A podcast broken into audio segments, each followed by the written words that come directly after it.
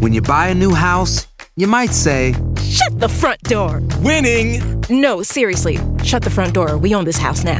But you actually need to say, "Like a good neighbor, State Farm is there." That's right. The local State Farm agent is there to help you choose the coverage you need.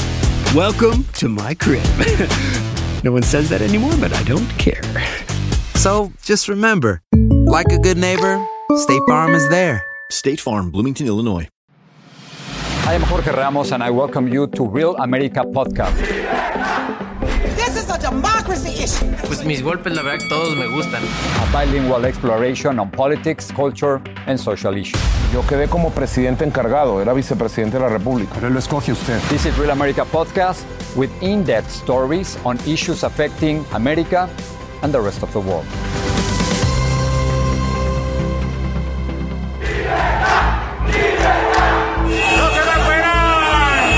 Familia, ahora mismo se calentó esta talla, toda Cuba está en la pista, todas las organizaciones nacionales e internacionales convoquen para la calle. Yo me voy para Malecón, me cueste lo que me cueste, me voy para la calle. Estamos aquí por la represión que hay con el pueblo, que nos tienen matándonos de hambre, toda la Habana entera se está derrumbando. SOS Cuba es para la calle, ya está buena dictadura, democracia es lo que nosotros queremos, me voy para Malecón.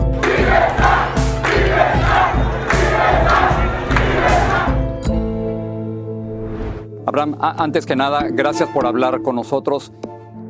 ¿Qué está pasando en tu país? Estalló el hartazgo. El pueblo se cansó y ayer salió a las calles. Cuba ayer parecía un polvorín. Pero el tema es que la situación en que se está viviendo hoy en el país es una situación sumamente al límite y los cubanos ya no aguantan más. Es decir, es un país que está totalmente desabastecido de comida, de medicamentos, un país que el sistema sanitario colapsó con la pandemia y en el que está costando vivir de manera extrema. Casi siempre se habían dado las manifestaciones en puntos aislados, pero ahí fue una cosa masiva, nacional, y eso cambia por completo el juego de ahora en adelante. La gente está pidiendo un cambio de situación, es decir, que mejore su situación económica, su situación de salud, o en realidad, Abraham, lo que están pidiendo es un cambio de régimen y no quieren más. Una cosa lleva a la otra, evidentemente para que cambie la situación particular de la medicina o de la comida tiene que haber un cambio de régimen. Entonces básicamente lo que está pidiendo la gente es un cambio de régimen. Justamente ayer también eso me llamaba la atención, que ya la gente en las calles decía abajo la dictadura, libertad, que eso nunca había pasado de esa manera así, de manera tan masiva, que la gente llamara a este gobierno por su nombre, que es una dictadura. ¿Y el hecho que tú lo digas ahora no te pone en riesgo? Bueno, pero yo hago periodismo acá desde hace un tiempo y justamente yo vivo en riesgo. Entonces,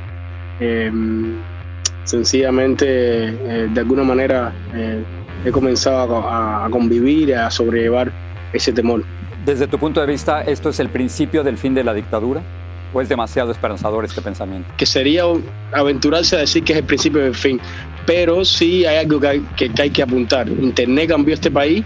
Internet nos ha empoderado a los cubanos y nos ha hecho saltar del espacio virtual a las calles. Y cada vez más estamos corriendo la cerca, cada vez más. Estamos perdiendo tu señal, Abraham, pero déjame continuar. Sí, es que estoy en la azotea porque justamente el régimen ha cortado el internet, la señal, y está malísima en todo el país y ha empezado a llover ahora mismo. Entonces, ¿cómo te estás conectando tú desde la azotea de tu casa con nosotros en Estados Unidos? No puedo, desclasificar mi estrategia porque okay. Si la digo, la pierdo. Pero de alguna manera es una manera clandestina. Sí, no podría decírtelo. When you buy a new house, you might say, "Shut the front door!" Winning! No, seriously, shut the front door. We own this house now. But you actually need to say, "Like a good neighbor, State Farm is there." That's right. The local State Farm agent is there to help you choose the coverage you need. Welcome to my crib. No one says that anymore, but I don't care. So just remember, like a good neighbor, State Farm is there. State Farm, Bloomington, Illinois. Thank you for listening to the Real America Podcast. Viva por Cuba! Viva por Cuba! Derechos humanos para los cubanos. Derechos humanos para los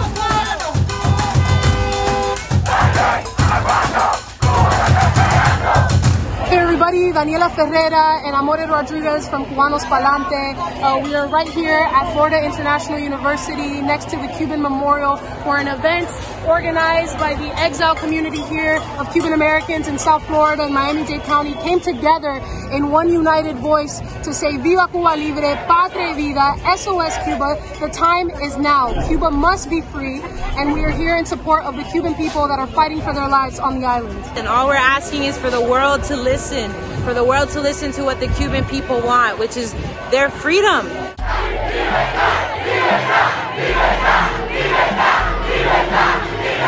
Social media has been the reason that we see Cuba where it is today. It gave us access to video footage of what's happening on the island. We've been telling the story for 60 years, but there was never proof of it.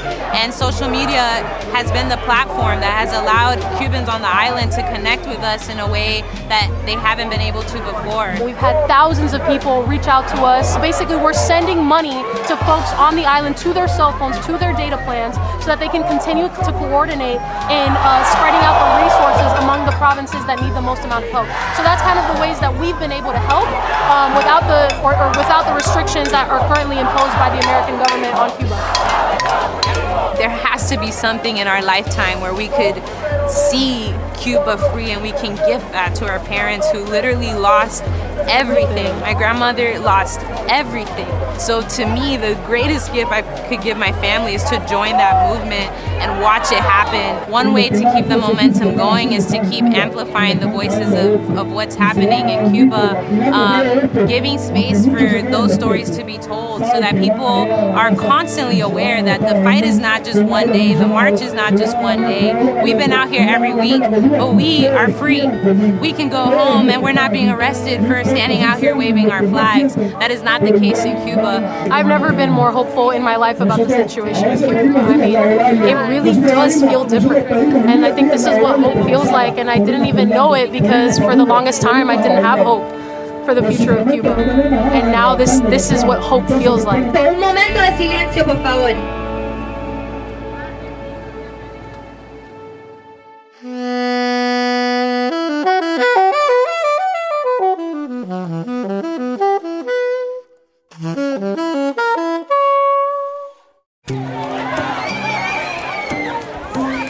Tienen que pasar por encima de nuestros cadáveres si quieren enfrentar a la revolución. Y estamos dispuestos a todo. Y estaremos en las calles combatiendo. Y por eso también aquí estamos convocando a todos los revolucionarios del país, a todos los comunistas, a que salgan a las calles en cualquiera de los lugares donde se vayan a producir estas provocaciones. Hoy, desde ahora y en todos estos días. Y enfrentarla con decisión, con firmeza, con valentía. A la revolución la defendemos ante todos los revolucionarios. Cuando escuchaste la respuesta de Díaz-Canel pidiéndole a la gente que saliera a las calles, me recuerda mucho lo que hizo Fidel Castro en el Malecónazo en 1994, también pidiéndole al pueblo que saliera a las calles a enfrentarse a los manifestantes. ¿No temes una ola represiva? Bueno, ayer vivimos una ola represiva. Hubo disparos de fuego, hubo gente golpeada, hay muchos detenidos, mucha gente desaparecida que no se sabe dónde está, mucha gente herida. Delante de mí vi cómo golpeaban hasta incluso niños. Entonces, de alguna manera, esa sensación, digamos, que de caudillismo que sí generaba Fidel Castro, no para nada la tiene Díaz-Canel. Necesitamos la bocina de todas las organizaciones internacionales de derechos humanos, la bocina de todos los gobiernos de América Latina y también es un llamado, ¿no? a que el mundo acabe de mirar a Cuba como Cuba es, una una dictadura y se rompa esa idea idílica y utópica de romanticismo que enamora a la gente y que sigue viendo a Cuba como lo que intentó ser en un momento y que nunca llegó a ser. Una amiga, y termino con esto, me dijo: despertó el caimán cuando vio las primeras protestas allá en Cuba. ¿Tú coincides con esa expresión? Sí, yo creo que nos han quitado tanto durante las últimas décadas, nos han robado tanto, que incluso nos robaron hasta el miedo, y que la gente ya no tiene miedo. ¿Qué más te van a quitar? Si no tienes ni un plato de comida, si te puedes morir en cualquier momento porque no tienes medicamentos, si te pueden venir a buscar a tu casa y encarcelarte por cualquier motivo, ¿qué más queda? Salgamos y enfrentémonos cara a cara. ¡Libertad! ¡Libertad! ¡Libertad! ¡Que se vayan los cacos! ¡Cuba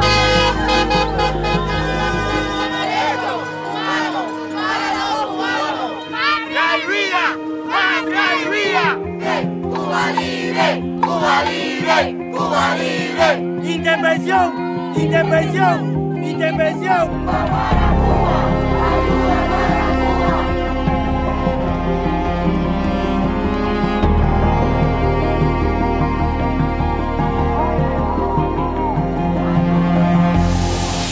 Thank you for listening to the Real America Podcast. You can discover the best Univision podcast on the Euphoria app or on univision.com/podcast. Thus ends today's episode of the Real America Podcast. As always, thanks for listening.